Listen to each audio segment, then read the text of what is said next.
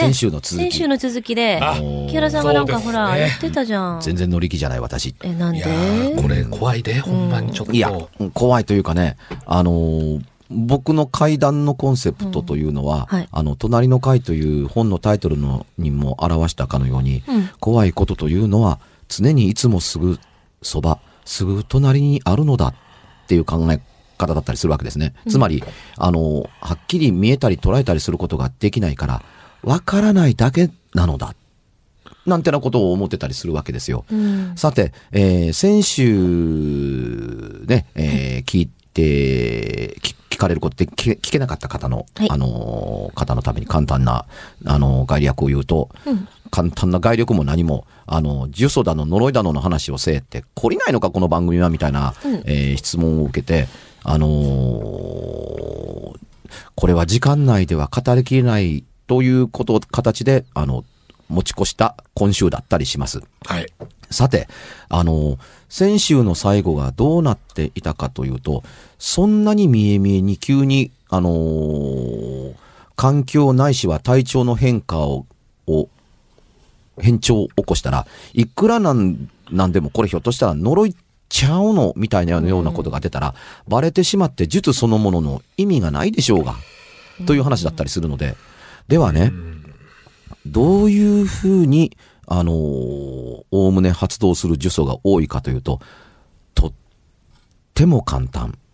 あのー、これはやり方ではなくて、現れ方の効果の話ですよ。はいとっても簡単に現れて、うん気づかないまんま過ごせばよかったりするんですが、はい。あのね、うん月を落とすんです。ラッキーを下げるんです。いいですか？術をかけて、結果として達成すればいいわけだからっていうことと、かけた方にもダメージを少なくする。はい。うん。あの、効果も小さいけれども、小さいがゆえにかけた方にもダメージが小さくなる。同じ人を呪わば穴ふ二つだとするならば、うん、あの、ね、こちらは回復できるダメージという考え方の方が、まあ、いいじゃないですか。うん。あの、かける側にとってみたら。はい。うんつまり、相手に、えいやーっとやって、うがーっと、すぐなんかこうね、えー不幸があったりする効果が、早ければ早く、強ければ強く、大きければ大きいほど、反動が強いという考え方が一方にあるという過程の上での話ですけどもね。はい。で、話を戻すと、うん例えば、目の前で電車乗ろうと思ったら、パーッと閉まって出ていくということが多い。うん。とかね。はいうん。あ、買おうと思ったら目の前でパッと売り切れてなくなった。うん。店に行っていつもあるもんなのに買おうと思ったら今日はなかった。はい。うん。行ったら日付が間違えていて、空振りに終わった。もう、なんか、うんあ、ちょっとついてないな、みたいな、あのー風に、気がつかない小さな小さな小さな、えー、風みたいなものを、徐々に徐々に徐々に徐々に徐々に積み重ねて大きくしていって、人とのご縁がつながらないように、つながったご縁が長続きしないように、新たなるものに進展しないように、行きたいところに行けないように、会うべき人に会えないように、徐々に徐々に本人のものの持つ活力と共にありそうな月や運を添いて添いて添いて、最後細くなったものが勝手にぽっきりと折れてくれるのは相手の勝手でしょ。三年かかっても五年かかっても構わないという形で望んでいる結果が果たされるのならば相手が気がつかなく大したことがないという日常の中で追い詰めていけばよいのですよ。これがね、うん。気がつかない間にかけられているものだったりするのです。うん。これはね、見えなく小さいものであるがゆえに、檻のように積み重なっていくものでも果たされることが可能なんですよ。そんなに大した意味でもないのに。それが先週ね、あの、ちょっと話しましたけど、ああ、もうしんどい、もうこんなたくさん一日やられされたらたまらんわ、もう死ぬやっと終わったけどもう死んだなんてなことをやってると、自分が死ぬのだというような考え方だとか、自分で自分のプラスのものを立つようなことを、まあ、どうでもいいやん、そんなことと思うのも自由ですけども、そのどうでもいいものが、誇りのひとま、一つまみみたいな形で自分の肩に乗るようなもんです。あいつだけなんだあんな風になってんねんうまいことやりやがって。相手の努力、影の努力を認めることなく、えー飛ばされてくる嫉妬、妬み、うん。そしり。そう、もう、あの、SNS やどうのこうので、自分が分からへん、誰か分からへんもんやからと思って好き勝手やるのも自由ですけれども、うん、その分自分も書いたもののリスクを背負っとるわけですよ。これがね、家の中で何にもないせ空気清浄機が回ってるからという部屋でも、誰も入らず締め切ったまんま、一週間、一ヶ月、半年経っていきゃね、うっすらと埃の一つも積もってるもんですよ。これがね、この見えない埃のような檻のようなもの、人間にも降りかかってくるので、これがね、いっぱいそんなね、妬みを受けたり、嫉妬を受けたりするものをずっと積み重ねてい、えーくと、あの、似たような効果が起こったりします。これを意図的に誰かに向けて檻が積もるかのように、効果は薄いかもわからないけれども、延々とやっておいて、10年後に達成される呪詛などというのがあったりするわけですよ。ほんまの呪詛はわからないようになっていて、本当の呪詛は呪詛に見えないようになっていて、うん。うん。かける気がなかってもかかってしまうかもわからないから、その月も自分も受けなき、月の反動も自分は受けなければならなかったりするっていうとこだったりするので、かける側も、まあ、かけられた側はともかくとして、かける側も、ただでは済まない世界なのと、何かをちょ小さく小さく落として、えーいきます。なのでね、あのー好き勝手いろんなことを書いてきた人たち、いいて、そんなもん関係ないわよ、お前偉そうに言いやがってっていう、おっしゃることだってもちろん自由でございます。その代わりね、本当に自分の運命、人生がどんどんどんどん先に進んでいって、5年、10年、20年経った時に、どんな未来がやってくるのかと、ちょっと考えてみていただいてはどうでしょうか？人のことを散々悪く言ってかけて散々言い放題言ってて、無自覚でやりたい放題やっててということをやってて、将来に明るくて楽しい老後の向こうなんて本当にやってくると思います？と僕は思うので、えー階段という道を選んでから僕は意図的に人の抽象は言いません。批評はしますよ。うん。やっぱ食べ物のまずいものはうまいとは言い難い。はい。それはね。うん。あの、美味しいものは素直に美味しいって言いたいっうん。ていうところがあったりしますから、あの、ちゃんと論拠に基づいて、あのね、あの言わなきゃいけない時あったりはします。さ書評だって書きますから。うん。しかし、あの、相手を陥れる、あの、悪意を持った抽象というのを言いません。その願い叶ってほしくないです。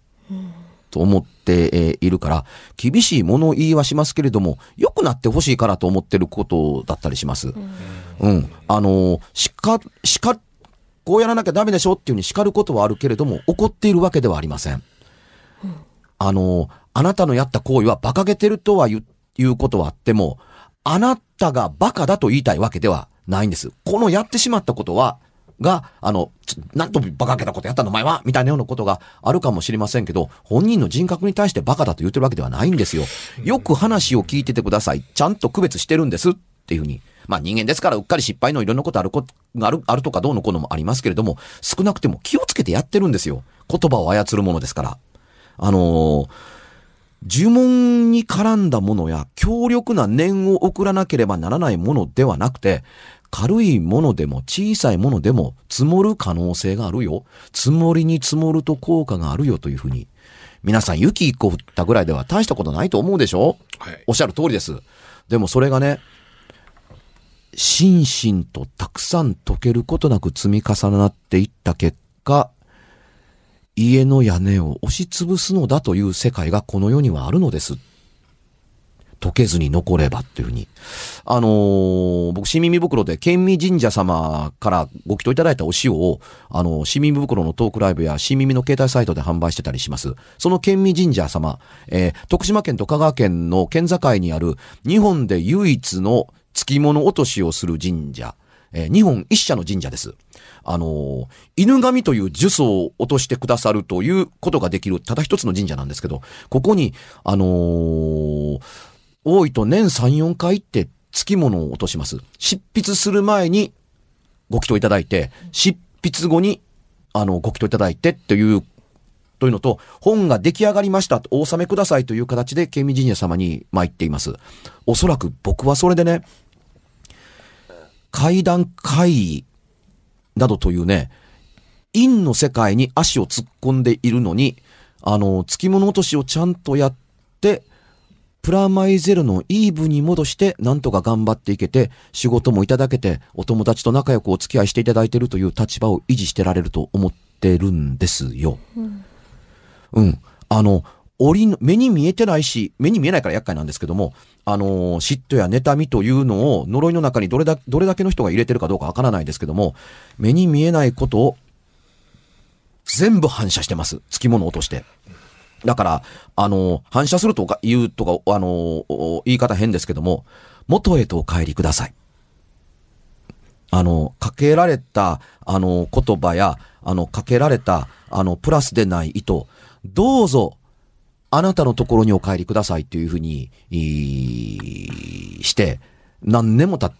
てますから、もう10年以上の付き合いですから、県民神社様とは。それで、とうとうお塩一緒に、新耳とだったら、木原さんとだったら、お塩のコラボレーションしていいですよというところまで行ったんですけど、お返ししますということですから、あのね、えー皆さんかけてどんなことを私は言われても結構なんですけれども、あのーどんな風に言われても結構ですよという風に言ってるわけではないですよ。うんうん。言ってるわけではないんですけども、はいはいあの、言われるのはしょうがないことですから、うんうん。あの、一応公人なので、あの、人からどのように言われるかというのも、まるっと覚悟の上だったりするわけですけれども、はい。あの、プロテクトはしても構わないわけですよね。自分の身は自分の身,、身で守るということだったりしますから、あの、送ったつもりかもわかりませんが、みんなお返ししていますので、あなたの払った付けもあるにもかかわらず、送ったものも返ってきていますので、倍返しだ。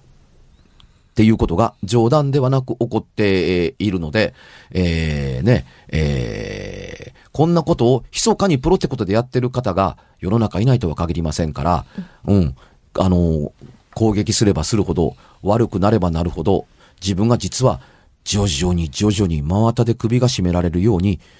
不幸になっていって、おかしいな、あっちじゃなくてなんで俺なんだろう。いや、俺、ママタの同僚だから自分のところに帰ってきているなどという自覚もないまんま、年を取っていて、自分の活力、あのー気力、えー、勢力、いろんなものが弱くな、病気と同じですね。抵抗力や反抗力というものが弱くなればなるほど、相手の力が徐々に力を盛り返していって、最後は飲み込まれていくのだということ。大変怖いことで、分かった時には、すみません。十何年も経って分かったことなど、元になど戻せなかったりするんですよ。はい失うべき、十何年もかけて徐々に失っていったものを、突然取り戻すことなんてできないですよ。少なくても、あの、取った年齢とよく似ています。10年経って、うわ !10 年経ってもた、!10 年取り戻そう無理でしょ。はいこの10年という時間の中に、全く見えないことでは、ことよりも、全く気づかないように、10年かかって積もり上げる、積み上げていくという見えないベール。光を閉ざす何かのものというものが、薄い紙のように見えながら光を一切通さないかのような目に見えないものを積み重ねていくという、あのー心で編まれた何者かのものが、いわば、あの、呪詛みたいなものだったりするんですよ。これを短期的にどうのこうのしようと思ったりすると、一点集中突破をかけて、アイテムを使って、よ、よ、よよそにブレたりしないように、集中力、コンセントレーションをこの一点に集めてっていうのが、いわば、牛の国前にみたいなもんだとか、ね、写真だとか、手紙だとか、本人の使ってたものだとか、髪の毛だとかって、本人の心がぶれないように、あのーやる、あのー結びつけるための、やってることと結びつけられるための、あの、動線みたいなもんです。はい。うん。やっぱり人って心っているわけじゃないですか。うん。あの、この野郎と言いながらも何にも物がないと、あの、あ、そういえば腹減ったなとかね。あうん。あ、もうそそろそろこの時間にしとくかみたいなことがあったりするっていうものが頭ふっとよぎったりすると、はいまあちょっと効力的にも、あの、あれだし、えーするからというとこですけど、それをね、んものの、あの、をを通してやると、結構集中力高く長く続くもんなんですよ。あの、見立てをするからです。これは相手だと見立てるわけです。うん。髪の毛を相手だと見立てる。写真は見立てそのもの。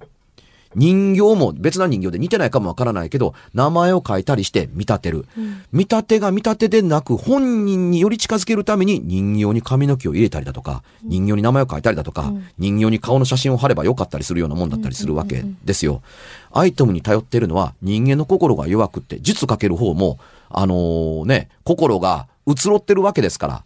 あのーブレるわけですよね。だから効果も現れるのも、あのー遅いし、届かなかったら、バカバカしいでしょ。自分だけが、あのー、徒労に終わって、相手無事っていうんだったら意味がないから、全力的に得られる効果ということのために、道具があるのですっていうところですから、むしろ道具のああがあって、あの、すぐに効果の現れるものはすぐバレやすいので、まあまあ、あのー対処がしやすいと言えばいいですね。だから、対処し続けることによって私自身は存在しているというふうに、あの、ね、えー神社様と約束を結んでこうやってたりするような人間だったりするので、あの、ウェルカムをしてるわけではないですけれども、あのーね、えー批評されるものは当然として批評される立場ですから構いませんが、それ以外に邪心を乗せてくださってる人、ごめんなさい。実は皆さんあなたに帰ってますっていうところがあったりはします。例えばね、うんなんか、最近体だるいな、なんでやろうとか、うん理由もなく。それは体調管理でしょいや、例えばそれだとか、うん。あのーそういったことが頻繁に起こって、一人でいてね、なんかおかしいな最近、まさか、〇〇が呪ってんちゃうかなとか口でするとするじゃないですか。へえ。それしただけでもある程度相手に帰ります。それが当たってたら、さて、どうなんでしょうね。気づいてるという意味で、あいつちゃうかっていう。あのーそれほどの恨みを買ってるかどうかっていうのがわからないですから、あのー闇雲に、外れてたらどうすんのってことも含めて、闇雲に言うものではなかったりすると思いますけれども、でもね、うん。私に送られたその横島な思い、元へと帰れみたいなこと言ってたら、まあ、オールラウンドで帰ってきます。向なるほど。こうにね。うん言い続けてば、言い続けてれば、まあ、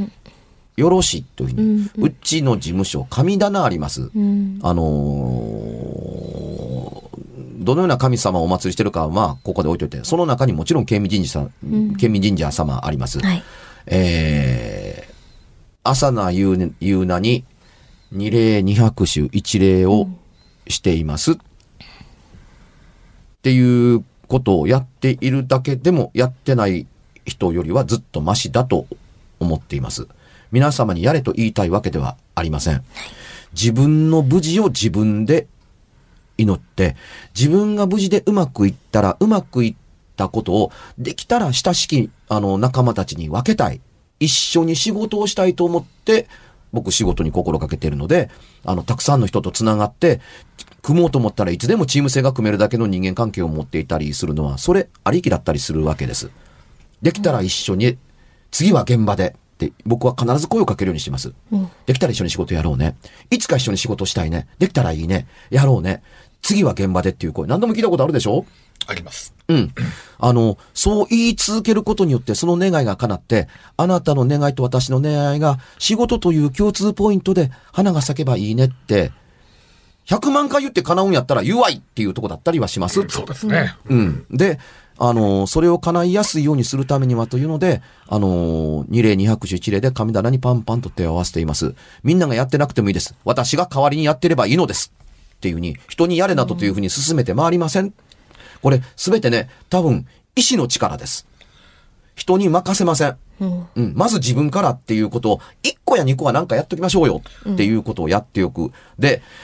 何かを行って何かを思って悪い方向に行ったものが、呪いという言葉にまるっと含まれた災いだったりするわけですね。うん。で、同じように、あの、心と気力で口にして何とかやってうまくいくことを幸せや幸運だと思うんですよ。うん。あの、入っているメカニズムが、入れ物が同じで、入っているメカニズムの使い方が、あの、悪い因なので、達成すると呪いが達成で、うんうん。入っている入れ物、自分という入れ物の中に、用を入れて、うん口にして出して叶ったら、幸福、幸運、ラッキーやと思うので、はい。あの、使い勝手の箱の人間性そのものは同じなんですよ。ん出す言葉の目的と込めた願いの方に意味があるのでっていうところですから、悪いことを言わずにいいことだけを言い続けて、ようにように傾いていくように。ところが僕は階段をやってるので、あのーね、因を仕事にまとめてたりするような人間だったりする、因を聞いて回るという仕事だったりするから、うん。いい方向に来るよりも、ともかくイーブンでいい。プラスマイナスゼロでいい。そっから先は自分の力で何とかやっていくということをを思いながら、えーこうやってここまで来ていますっていうことを、うん、もう、小学校の頃からなるべくそれに備えるように、もうジブリの時だって、あのーつまり、あの、このメカニズム、階段のメカニズムの、メメカニズム、基本と作法を土台にして、えーやっていたので、多分宮崎駿監督と堂々と口聞けたんだと思います。監督かもしれない、制作進行かもわからないけど、いい作品作りたいんです、僕も。僕もここで頑張って働いたというような、あのー気持ちで作品終わり抜けたいんですっていうのがあったから、まあ、堂々と口聞けたのではないかなと思わんでもないですが、うん。これも一つの意志の力と言葉の力の、あの、使い勝手ですね。おかげで、天空の城ラピュタ一本だけでしたけれども、隣のトトロの制作デスク、続投させていただいただけではなくて、はいあのーポジションが上がりました。短期的な効果が現れた一つの例かなと思わんでもないですけど、単なるラッキー、単なる気に、気に入られただけで片付けていただくことも結構ですけど、原因なくしてそれないですよ、一応言っときますが。うん。何らかのことをやったから何らかの結果に、あの、因果を結んだ。っていうことだったりしますからね。結果を結んだということだったりしますから、あの、皆さんもできれば、あの、良い言葉を使ってください。そうですね。うん。あの、正しい言葉と言ってるんではないんですよ。うん良い気持ちのこもった、うんよ、より、用の言葉をポジティブで、ポジティブで。そう、ね。うん。ね。ポジティブです。僕、ネガティブ言わないでしょ。言わないね、そういえばね。言わないですねうん。言わないでしょ、うんあいつあんな風になったらええのにみたいなような、もう絶対言わないでしょ言わないね。うん。あの、言わないように、たったそんだけのものでも、うんあの、いいことにつながっていただければなと思ったりします。ね。うん。はい